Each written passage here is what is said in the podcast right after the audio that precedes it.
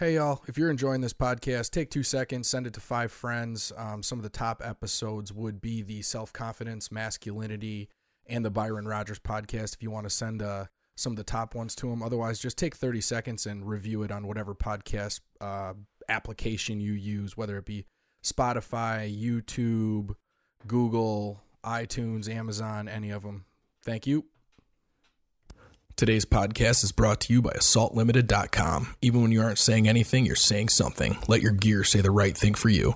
That's where Assault Limited comes in. Assault Limited offers tactical versions of things you use every day. The Assault Pen is a great quality, intimidating looking pen with a pinpoint tip used for self defense or to break glass. The Assault Spork has so many different tactical uses, we only have time to highlight a few. It's a spoon, a fork, a wrench, a carabiner, and a bottle opener. The possibilities are endless. The Assault Pencils and the Assault Straws, well, they both look pretty badass and they both tell political correctness to take a long jump off a short bridge. When you need things and you want them to be the best quality while issuing a statement to anyone else who sees, look at assaultlimited.com. Also sponsoring today's podcast is Urban Savage, URBNSVG.com. The best quality apparel available. American made t shirts and sweatshirts that fit great with the quality that will outlast the creepy battery bunny the date night tee, which is the badasses version of the subtle embroidered logo t shirt that so many of us grew up with, and the hats are 100% American made, not just embroidered here like so many others. Ooh, and those sweatshirts are so damn comfy. The next time you're thinking about scoring a new piece of gear, remember to check out urbnsvg.com. Last but not least, today's podcast is brought to you by A3 Body Protectant. A3 was designed when Martin noticed that Hawaiian surfers who spend their entire lives in the sun had radiant, healthy skin. After plenty of awkward questions about how seriously they take their skin care, he learned the secrets. Hawaii's best secret is now available at a3equip.com. That's A3 EQUIP.com. A3 is a truly natural cream that can be used as a skin lotion, a lip balm, a hair conditioner, honestly, anywhere you want to keep moist and healthy. Get yours today at A3EQUIP.com. Proceed with caution. All doctors to the ER. Do these guys have any idea what they are talking about? Talking about? Talking about? Get squared away. spiritual, Get squared away. emotional, Get squared away. mental, Get squared away. physical. The podcast that'll help you get squared away. All right, we are back with another episode of Squared Away. Today we have Susan Gold. Susan is the author of Toxic Family, and Susan has a story that I think everybody needs to hear because when I heard her story the first time, I was like, this woman has done some things. Susan, why don't you introduce yourself? I've done some things. All right. Yeah.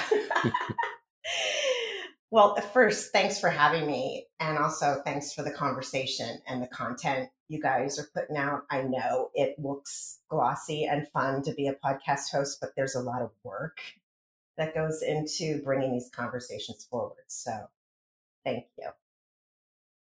Um, and uh, yeah, so I started out in a rural town in Pennsylvania, the middle of five kids with two pseudo adults at the helm. And I'm sure some of us can relate. Um, I, I couldn't wait to get out. And I dreamed of going to New York City. Ultimately, I did go to New York City. Um, and I was very skilled at matching celebrities with brands. So you said middle Pennsylvania, two pseudo adults, and the book is called Toxic Family. So assumably there are some some toxic times in there. Um first of all, what is middle Pennsylvania like? I mean, we're we're coming from Wisconsin. We have everybody else, it's all over the world. Is it pretty much just desolate, or were you in a bigger town, or what was that like?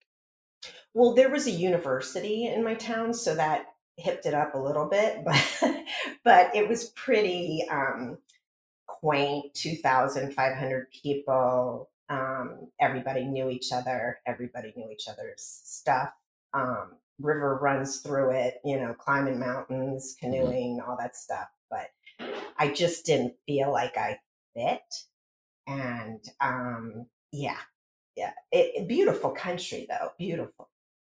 So what age what age did you kind of have the aha moment that like this the the the childhood that you're living is not a normal childhood or not a safe childhood? Uh, well, that goes back really early, um, like two, and I was left in the playpen for a really long time. And I still have the somatic memory of like bouncing up and down, holding onto the slats, like sobbing, screaming for attention. And then, you know, my poor mom, she had five kids before she was 30, and she had a Peter Pan alcoholic husband. Um, and she didn't have tolerance for my needs.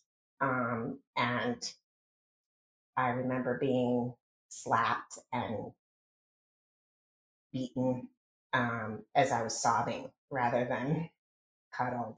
Um, it's hard to talk about that. Um, I have a lot of of memories that my siblings seem not to. We all seem to have grown up in a very different um, household. My oldest brother, who most of the abuse with is between, you know, he and I, he- it's mostly a blackout. Um, and it's painful now um, to be with him and know the, the depths of the trauma he experienced. Um, and it was hurt and abused children raising hurt and abused children. And it went back in the lineage. I mean, my mom had horrific abuse, all types of trauma ladled on her. And her dad was beaten almost to the point of death by his stepmother, which caused psych- psychotic episodes. So you bring that into a family, and if it's not treated, not recognized, you're going to create that again, right? And then we all carry the shame bag and the guilt bag and we carry it into the next scenario and recreate that unless we're fortunate enough or courageous enough to step up and oh realize yeah we're carrying that bag of crap just like robert de niro in the mission you know we got to let go of that crap Yeah, I know it. It I seem to be the type of person that people um, feel comfortable talking about that type of stuff with, and I know I've had some pretty deep conversations about that. And the hardest thing is to try to tell someone who is still really hurting because of their childhood that they don't need to forget about it, but their parents who caused that trauma were damaged individuals and were doing it because they were damaged, not because they dislike them as human beings. And that's that's one of the hardest things to try to get across to people um that holding that grudge and being mad at whoever caused that trauma is just damaging you as an individual from the inside rather than hurting that person that you're that you're holding the grudge against. What people are- people find it interesting because um you know the title toxic family that was not my original title. That's my publisher's title and i was like yeah great let's get jerry springer on this. But um my title was actually magical illumination transforming childhood trauma into adult freedom because that's what i feel like it's been. I mean i feel really fortunate believe it or not to have been born in the family that i was in to experience all that. i did to step up and out of it and then face more remnants of it in my adulthood and move through that because all of those challenges and all of those challengers have been huge opportunities for soul evolution. And i think maybe next time like i'll check out the small print before i come back in. But but um you know, I feel really privileged because I've been willing to do the work that it takes. I've just had an intuitive ability to know when it's right. And I have a skill set that is now helpful to other people to get free. So how of it all. long? Um, so how long did it, did it take you to realize that? There's always a point where, like, I went through abuse as a child too, and I was a, a foster for a while as well. And you know, there's a period where you're just trying to find yourself, and sometimes you go through. I went through self medication, which I, believe I think you went through that phase too. but how many years did it take for you to get to a point where you realize like, wow, I need to work on myself and you know, kind of get a hold of things and and uh, begin this new journey. Uh, just first, I want to acknowledge your past and I want to acknowledge your bravery to share that, especially, you know, as a masculine in today's culture. So thank you for voicing that. Um, I think I was in my early 20s and I was acting out stuff that I had seen in my own family. My relationships were getting very dramatic and more abusive. I had to take a slug from a wine jug to ask for a raise at work. And that was just like listening to my dad open the dry sink at 7.30 a.m. and popping the cork and the whiskey going.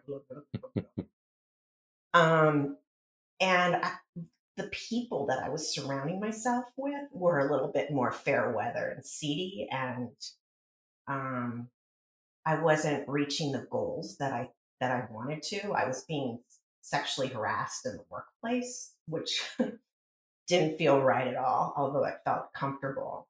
Um, and so I asked a friend um, for help. I actually admitted what was going on. And she gave me the number of a therapist, and thank God I dialed the number. Wow. And that's when kind of things turned around from there. They started started to- building. Yeah. So so the first thing the guy that I saw, the therapist, he started talking was there alcoholism in my family. I'm like, well, my great grandfather died of cirrhosis of the liver, and my dad drinks all the time, but you know, we're all happy when we drink. and he's like, well, you may want to go to some meetings and check out your dad's drinking problem. Don't drink while you're in treatment with me. I'm like, are you sure? He's like, yeah, I'm sure. And uh, you might want to go to some meetings to see how growing up with an alcoholic has affected you in your life. So that was like the first peg I had to put into place just to do the the work and the unveiling. Um, I used to watch Barbara Walters on my beanbag chair in my basement growing up, and I wanted to get to New York City and be just like her. And I was in New York City. I was working for a large global talent agency, not making enough money to cut the bills. So I started a personal train on the side, and she actually became my exercise client. So I rang Yeah. her um, doorbell one morning at 7 a.m. for our session, and she opened it. She's like, Susan, get in here. What is going on? And she was a great interviewer for a reason. She got it out of me almost immediately when I prided myself on just keeping my business to myself. And um, I let out, let the cat out of the bag about what this guy was doing in the office. And she's like, I'm coming into work with you today, and we're going to confront this gentleman. Um, and I'm like, well, that's okay. I'm going to handle it. And I did confront him that day, and he promptly fired me. And Barbara offered me a job as an assistant, and I couldn't play that role. So, um, with two and a half months uh, money in the bank, I decided I was going to form my own talent brokerage firm. And I had just extricated myself from a abusive relationship, and the man held the purse strings, which I'm not proud of, but um, I did ultimately step out of and stay out of. So I was willing to go to any length, and I ended up. My first deal was knocking on the factory door to convince Andy Warhol to do a commercial for Pontiac that he really didn't want to do. And that sort of got me known for matching celebs to brands. Um, but I still had to face what my past sort of delivered. And that was staying sober and then facing clinical depression and learning how to work with that. I was often on medication for like 10 years um, until I really learned what it was. I learned how it manifested in my world and I knew the flags and when to get help. And then ultimately I didn't need the medication anymore because I knew knew the circle and I knew other tools. I picked up meditation. Um, I went into endurance sport, marathon, triathlon, and eventually master swimming. So all these things, Martin, long story short, helped me deal with with the trauma. You said with the triathlons and stuff. I mean, you you kind of beat yourself up too, though, right? It Kinda drove you to me push a little hard. yeah, so once an addict, always an addict, huh? So it took me a minute to see it, you know? Like I stopped marathoning because the injuries were getting bad. And the mentality, the thought system was, well, I'll spread it out over three sports. So, like, seriously? And then um, the injuries got too bad there. I thought I was going to triathlon for life. Um, and so I focused on master swimming and I got a world class swimmer and a three time Olympian to train me. And I was throwing kettlebells and going to hot yoga and walking my dog three times a day and carrying the weight in my family. Um, and that fell apart too. It got to the point where that mask had to fall and I had to focus on another false persona that I had created to feel value and worth and self esteem. And I had to find it again authentically, which was another layer of excruciating pain, but yet another opportunity to evolve and become an authentic, more authentic human being and really feel some kind of compassion inside of my heart rather than this hamster on the wheel of do, do, do and perform to get. And um, yeah, it's it's been a revelation.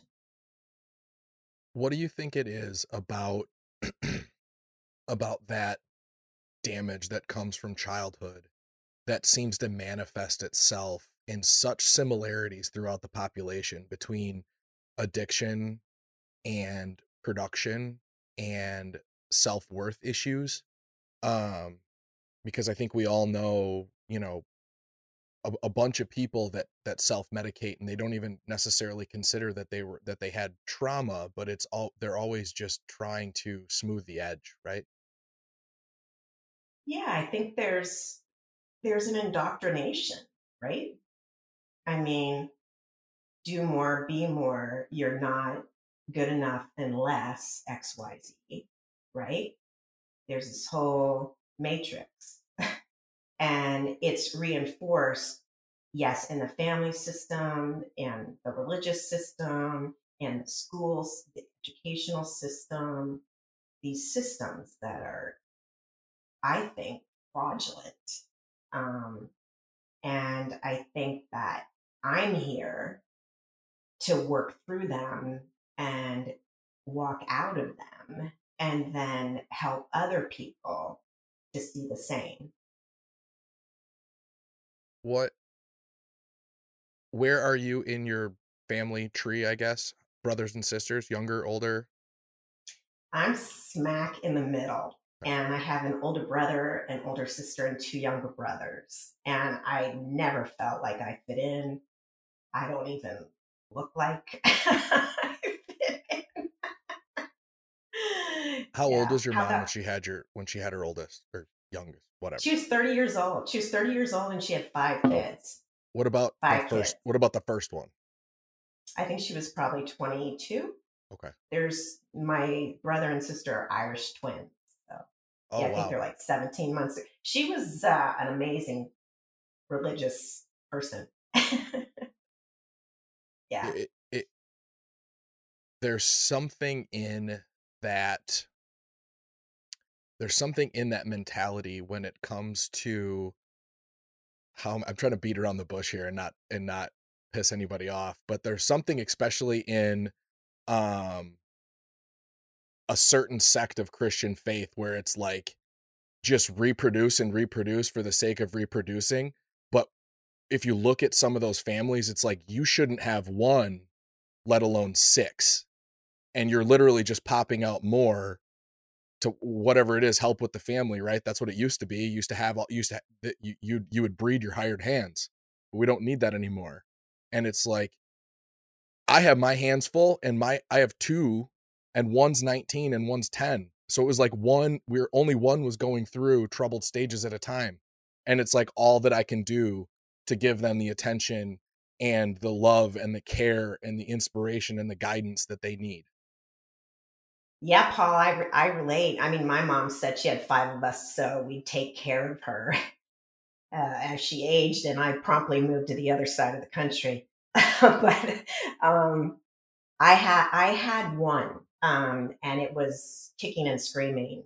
I didn't think that I would have a child. I looked at dogs on the street. It, we got the messaging that children were trouble, ruined your life. Don't do it. Uh, there's two blood grandchildren in the family out of five kids.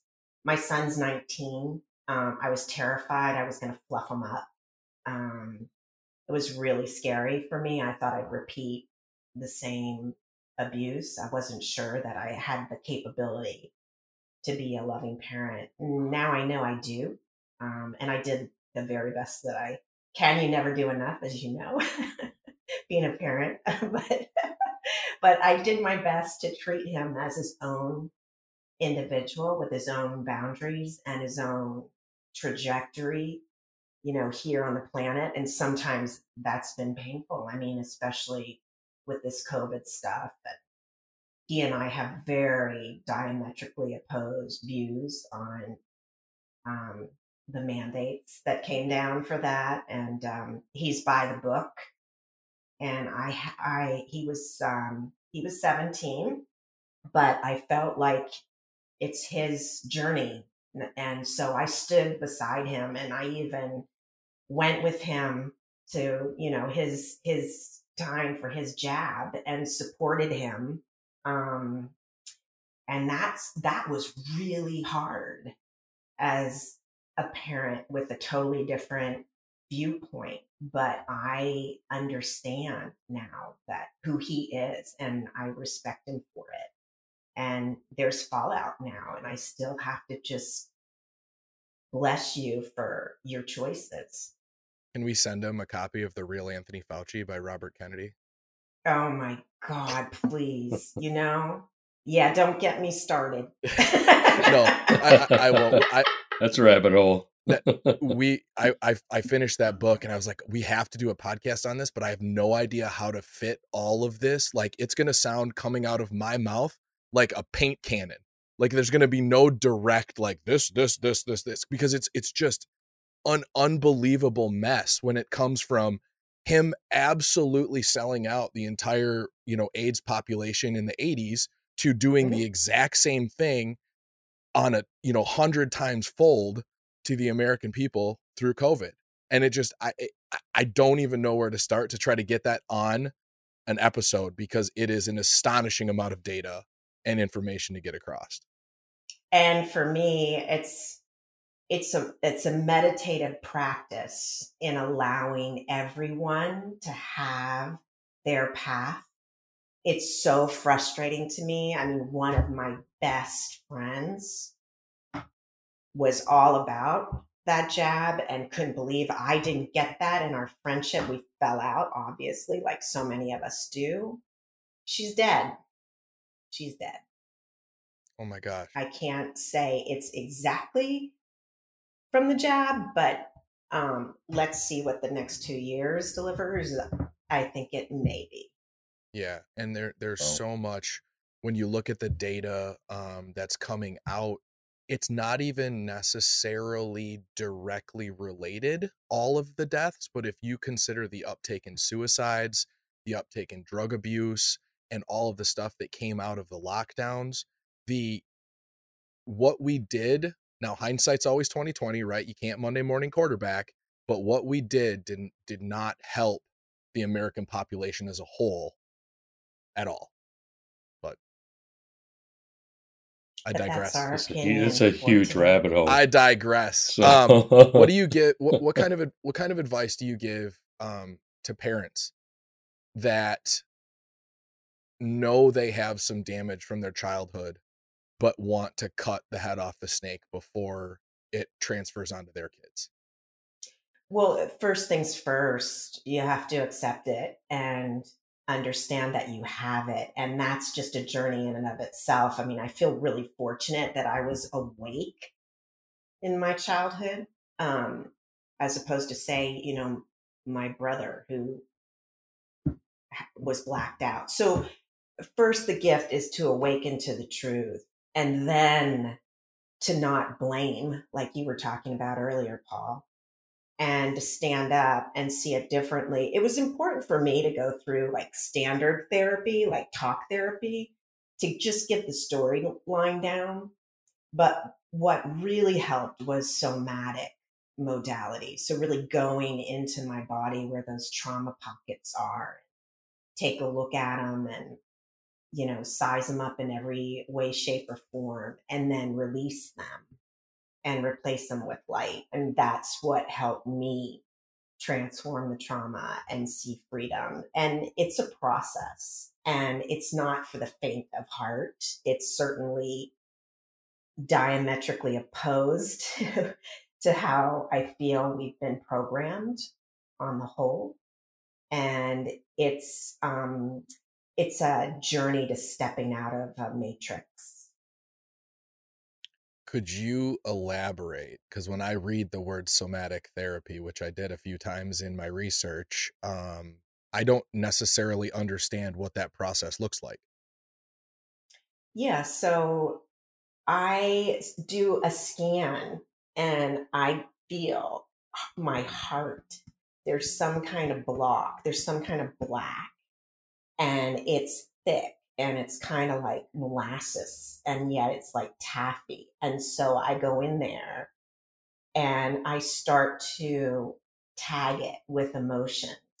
It's usually for me, it has to do with fear, feeling abandoned, feeling hunted, preyed upon, not believed, you know, victim, downtrodden.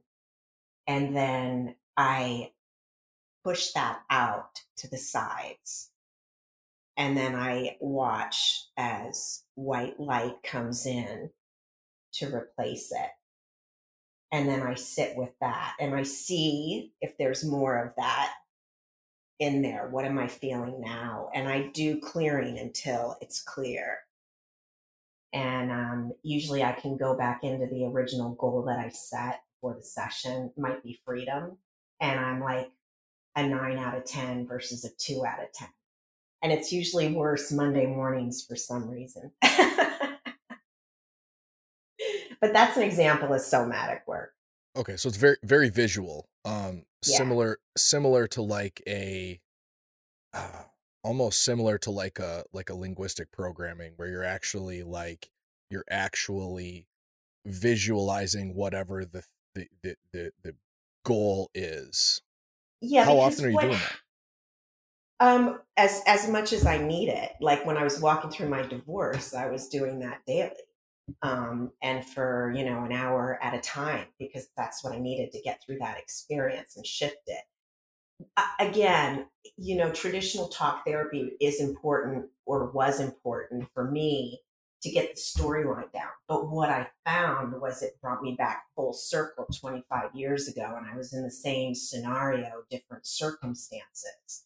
So I really needed um, more somatic work to have actual shifts within my cellular being to live with more freedom and to make true breaks from these sort of ancient ties that had me cornered. And I hope that's not too Southern California hoo hoo, but but it's just what I found to work for me. No, I know I know I've done um similar work and when you really start to explore the body with your mind's eye, you can you can sense those those pockets of tension and you can sense those those, you know, dark places. Um I think that that's awesome because I've never heard of that as a therapy technique.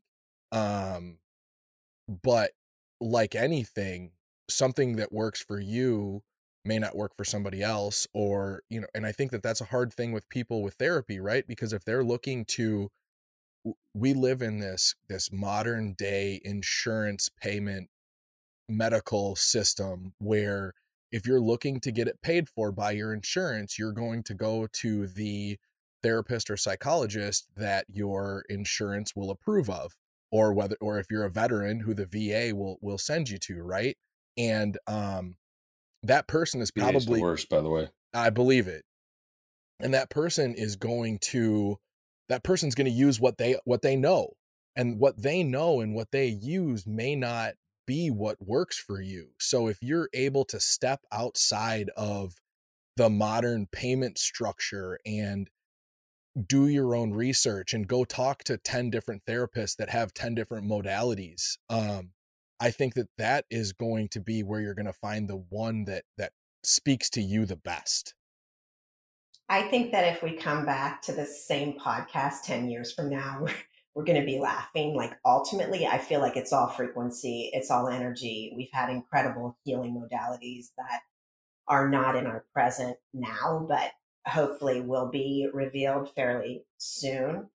And I've really shifted. I, I was a dutiful soldier. I went in for those annual exams. You know, I followed up with with the modalities that were recommended until I saw what was going on and it didn't make any sense. I mean, part of my um, discovery was, like I said, not being able to walk after, you know, all this incredible training and accomplishment in master's athletics. And if I would have went to a Western doctor, they would have said insert titanium and pass go. And I wasn't going to have any of it. And I was in excruciating chronic pain for two years, but I believed there was going to be a modality. And I'm happy to say I found it. And it was to work from the muscle rather than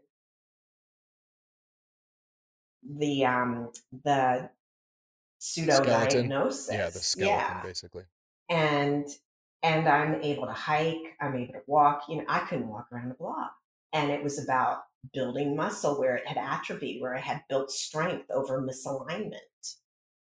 And I'm at that age where that wouldn't even be considered. Just cut, cut. and Oh. we are so powerful. We are so powerful. We have no idea. you know if, if you look at the human body and you just took all the muscle off and watched the skeleton collapse to the ground you would kind of start to understand it it's like those bones and those joints are all held together in the way that they're held together because of the muscle muscle and the tissue around them. That muscle and soft tissue around them is what makes them function properly but they go in and they're like oh no this is we got to go and we got to replace this right? It's like wait hold on. Like if you didn't if that joint didn't have any muscle around it then that joint would be shit anyways even if it was a brand new joint. So let's maybe think about the functionality of everything around it and how to improve that. You have people with such imbalances where, you know, oh, I have such lower back pain. Well, do yes, you have lower back pain, but is it because your lower back has a problem or is it because your entire front is so tight from sitting your entire life that it pulls your lower back forward and it's causing you an impingement? Oh, well, maybe.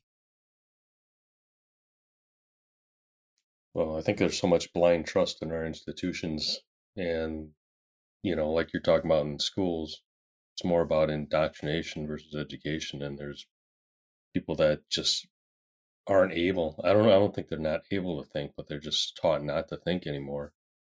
And it's sad because you know, in this past week, I, I know three people that are a decade younger than I am that have gotten in and gone and had hip replacement surgeries. And it's uh yeah, they're getting younger, but it's it just goes to that, you know, the fact that we can't you know, how do you get people to stop and you know, think about this stuff? I well, I um think it's I think it's like by having honest conversation, like you two are bringing forward. I mean, just to voice it. Like in in the COVID time in California, I started monitoring what I was saying, and I was like, "This is wrong. This doesn't even feel right," you know. And everybody's allowed their process. I mean, I said with my son, like Western medicine is his way, and he's got serious stuff going on. He's got major heart palpitations. He went to a leadership conference in Chicago and couldn't leave the hotel room. And we weren't sure was he having a mild heart attack? Like what was happening? He's 19 years old. And he's still digging around for a Western medical answer. And that's his prerogative, just like, you know, the people you're describing, Martin. It's it's your prerogative. But for me, I just feel like there's there's gotta be a better way.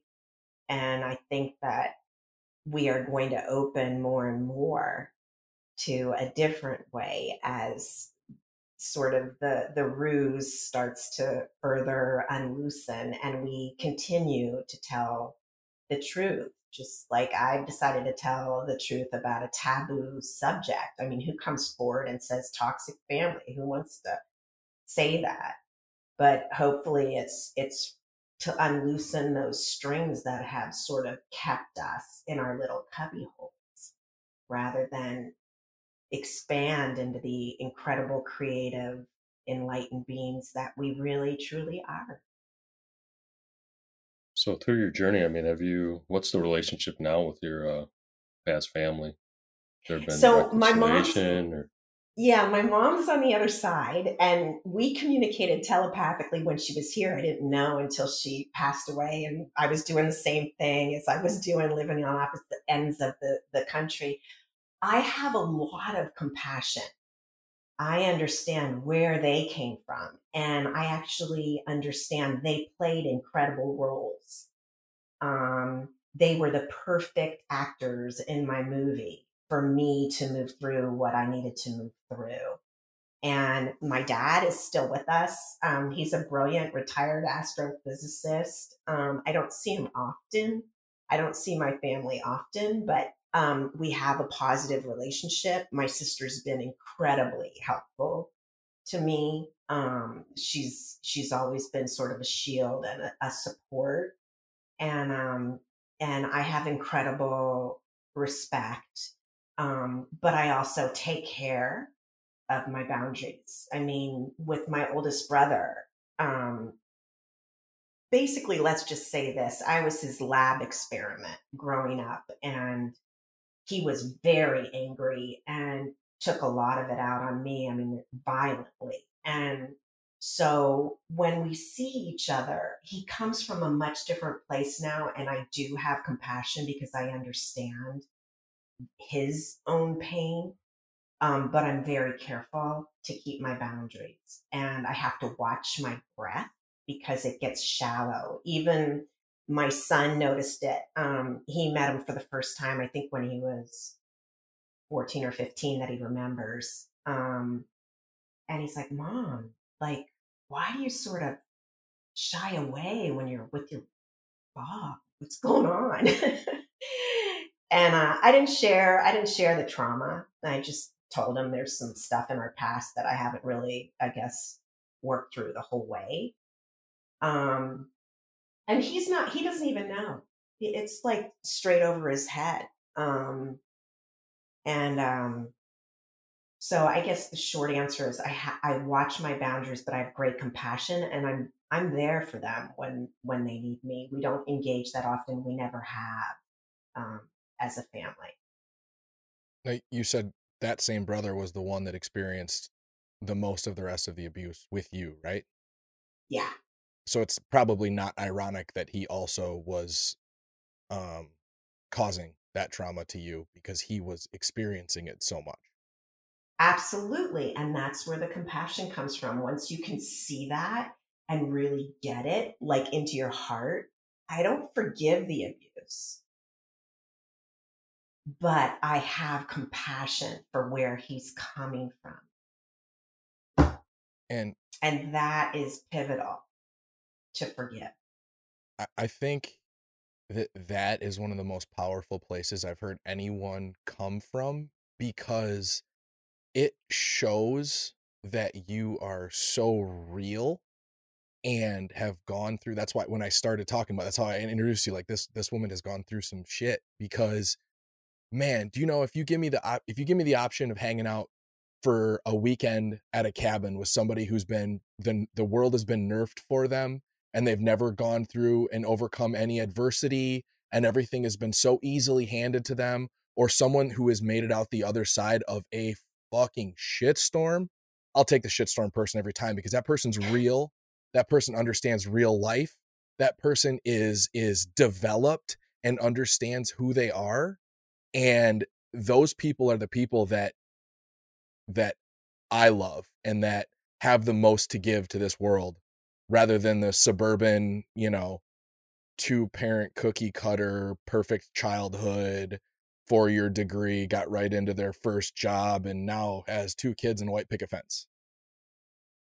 Well, yeah, who knows how white that picket fence really is? Because I think we all have our stuff, whether we're cognizant of it or not. And everybody's doing the best they can, putting their pants legs on one at a time. And it's it's not easy being a human and taking a trip, you know, on this earth. It, honestly, I think this could be the straight up ghetto of, the, of the universe. You know, this is like this is a tough A classroom. Even if even if you did come from what looks like privilege and and everything's perfect, I think you still have that inner, huh?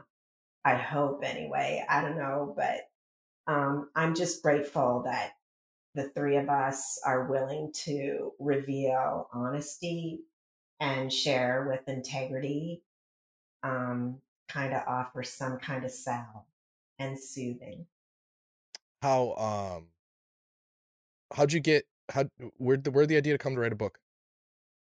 I didn't want to write a book. I was told in 2007 by an Irish seer I had a book to write and it was going to help a lot of people. And I was like, I don't want to go through a PR tool for that. um, and then I had two other intuitives tell me back to back. And one of them said, You have three books to write. You got a lot to write. And I was like, Oh, fluff, I better start before I got a library to write. Um, and then I, I just I sat down like a bulldog producer, which I was, and 15 minutes a day at the computer wrote. Even if I didn't have anything to say, I just sat there. And then within a year, I had a manuscript, um, but I didn't feel connected with it. Um, so somebody suggested I go back and I take a pass through from like that little Susie, that little light inside me that went through everything that honestly showed up for all of this and the one that didn't poo poo the difficulties and the accomplishments. Um, and that's when it when it got real and that's when the puzzle pieces started and that's when I realized I had something to share because I didn't think my story was any different than anybody else. Why would anybody care? And then also another friend suggested, well, why don't you put in some kind of experiential thing so it's not just your story that somebody reads through and puts up on the shelf. So I created a workbook in the appendix and it's exercises that have helped me walk through the stuff that I've walked through. Um, and I may tear up because um, to me it was just sort of like a throwaway. I figured everybody knows this stuff, but it's actually really helping people. Um, people are shifting. I had a woman actually come to my house and knock on my door because the insight was so huge for her and everything just started falling into place and she had to come to share this with me in person face to face and i've had other total strangers writing to me saying you know this exercise like took my trauma level down to a two and i can actually like live comfortably during my day now i just had no idea That's awesome. Um I, I talk about it all the time on here, but it's like when somebody reaches out and says something that you did helps, like that's that makes like the hours the last 100 hours worth it when somebody gives me 5 minutes worth of like, "Hey, you really helped." Like, "Oh, everything's fucking worth it." Do you think you needed to do that kind of bulldog producing 15 minutes a day no matter what to get out what you first got out before you could get the inspirational part out? Does that make sense? Yeah. So uh, when I started that, and that was probably three and a half years ago, I was different than I am. I was still sort of on that rat wheel of produce, produce, produce, do, do, do. You're only as good as blah, blah, blah. Um, and I've had profound shifts and some more layers of crap came off my heart. Um, and exposed me to a little more softening, a little more feminine, because I've had an overdeveloped sense of masculine. You know, just had that. I, I I've had to have it to survive. I mean, I was six years old doing what most adults don't do because that's what was needed. Um, and I'm not begrudging that because it has served me. I've taken huge risks and been able to step up and stick my neck out um, and not just survive but thrive. But um, I'm grateful that that stuff is coming off because now I see that things can come with more gentleness. Um, and I can speak more softly rather than with such didactic veracity and um, move through life softer. It's it's being dynamic though, right? It's having it's having both tools in the toolbox for different situations. Yeah, you're right. You're right. As long as I have clarity around it, because I was, I was my own worst slave driver. I still do have a lot of issues with um, self criticism, judgment, perfectionism, shaming myself, guilting myself. You know, I'm a huge empath. I want to take it on. I'm a super empath. Like I'm back still with Martin wanting to take on his pain from his childhood. You know, I want to sop it up like a sponge. And it's a process to learn. Martin had his storyline before he came in. He decided he wanted that experience. It's making him who he is now. It's making him walk with power. And and that's why he's hosting this podcast and giving up his time to share that with other people and radiating it. Even if he doesn't say anything, the people around him, he's radiating it and healing. So I think there's a lot of people out there that have some damage. They have some trauma, but it's not it's not a 10, right? It's not it's not the story that that you went through, the story that Martin went through. But it's still causing them um it's still causing them issues. What do you say to those people to try to get them to like understand that trauma's not black and white. It's not on or off. It's a spectrum and everyone should at least realize that. The first thing is it's almost like the addict that's got a problem but they don't know it that person that could be a two on the trauma scale and it's blocking them to really letting somebody see into them because they have that Teflon thing. I mean, and you know it, and Martin knows it, and some of your listeners know it. But if they don't know it, that may not be their jam, Paul. They may stay with that. And that's been a real, it's hard for me especially when I have clients that come to me and I can see easily, I can intuit it in a heartbeat. But if, if they're not ready and they're not willing, ain't nothing I can do about it but be a power of example. And then six years later, they come back and they're ready to look. Just like with my son, he wanted that job. It's his responsibility. He wants to be like his fellow students. Nothing I could tell him got to let him do what he's to do and go to the freaking appointment with him to watch him get the jab. Like, that's compassion. That's our superpower as humans. And being a power of, of example. And maybe, maybe in 10 years, he'll say, Mom, you're right. What's the number of that medical intuitive? I need real, real help. If the med beds don't come before then. And you work with people now? Yeah, I do. I do. What what's been some of your most I guess groundbreaking or successful tactics of trying to help people? Well, mostly it's listening. It's listening and really authentically hearing them and then acknowledging that they've been heard. And I think we all could need could use a little bit more of that. I mean, where that played out most dynamically and it shifted was, you know, I used to come off the freeway in LA and if there'd be a homeless person with a sign, just, you know, look the other way and like shut them down. You know, Ayn Rand theory, go get social service help. It's not my problem. And ultimately it shifted to the point where I was reaching into my wallet, whatever came out, I didn't look for the one just reached in, and if it was a 50, okay. And I looked that person in the eye compassionately and I gave them the telepathic message that they matter, that their journey matters, that their pain matters. It was so fulfilling. And it's made me a better human being. I don't know what it's done for them, but hopefully it's it's given them a little magic and a little light even if it was just for that moment. I don't remember which comedian it is, but he has a song and he's like uh, talking about giving money to a homeless guy, and he's like, "Well, he's just gonna use it on drugs and alcohol," and he's like, "Well, that's what I'm gonna use it on, so who cares?" I love that. I've not heard that one. Um, Oh. did you have people that kind of helped your journey, or really, you know, so- for the lack of so, some people pull right, and some people push, and some people just support, and we have all those different kinds of people. Did you have people like that in your life? I had so many, or I wouldn't be here.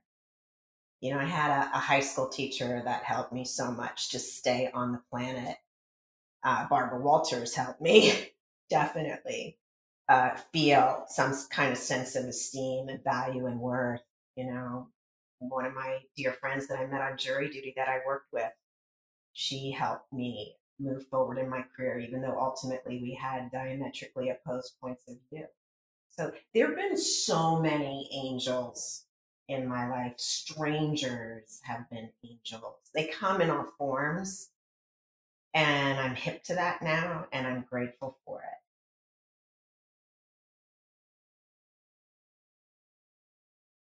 Let's see i think that's most everything i had to get out um can you tell people where they can find you give them the name of the book again so that they can purchase it in whatever format they prefer and then uh anything else that you have Sure. So if you want more stuff on me, just go to susangold.us. I'm not going to sell you anything. I'm not going to package up anything. You know if you're drawn to the stuff. And if you want my book, it's called Toxic Family Transforming Childhood Trauma into Adult Freedom.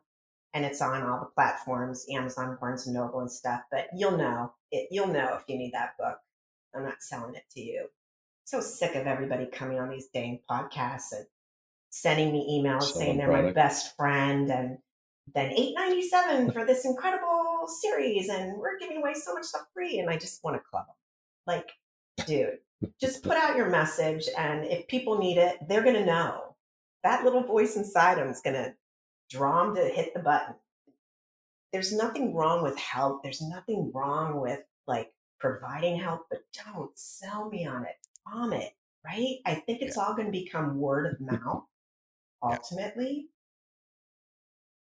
It is we we talk about we talk about it all the time because it is extremisms are they, they go off like a flash in a pan right? So you know when somebody is like we talked about andrew tate right? He's extremism in the masculine community. So he goes off like a flash in the pan and blows to the top but then there's no substance there.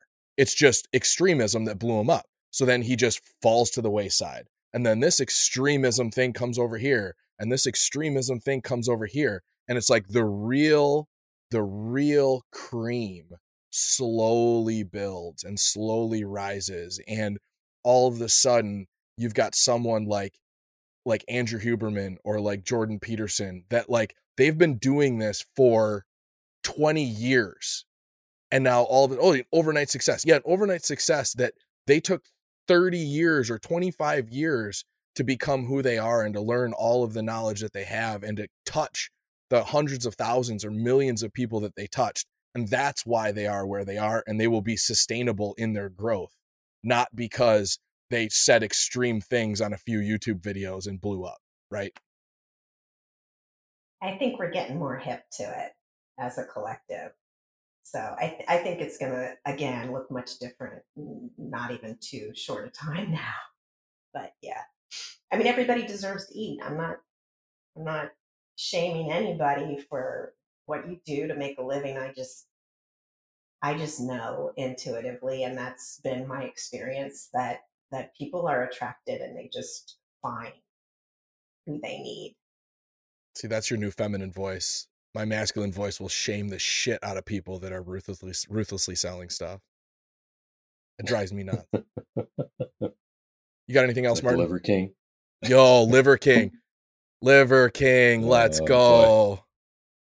No, I just uh, I appreciate you being on there, Susan. I mean, when I listened to what podcast you were on and uh, looked at your site and your, and your book, and it just yeah, it's just we have a lot in common, different experiences, but it just uh, feels like we're peeling the onion, you know, one day at a time and over decades here. So yeah, I Yeah, appreciate thanks. you coming on and Thanks for your bravery and doing it, Martin, and for the bravery of staying on the planet. You know, I know I've wanted to pop off a couple of times and we all have our exit points, but I'm glad that we're here today together and I really appreciate it. And Paul, thank you. And again, thanks for the amazing content you are continuing to produce. And I'm subscribed and following and yeah, I look forward to more. So thanks for the privilege of this conversation. Excellent. Thank you.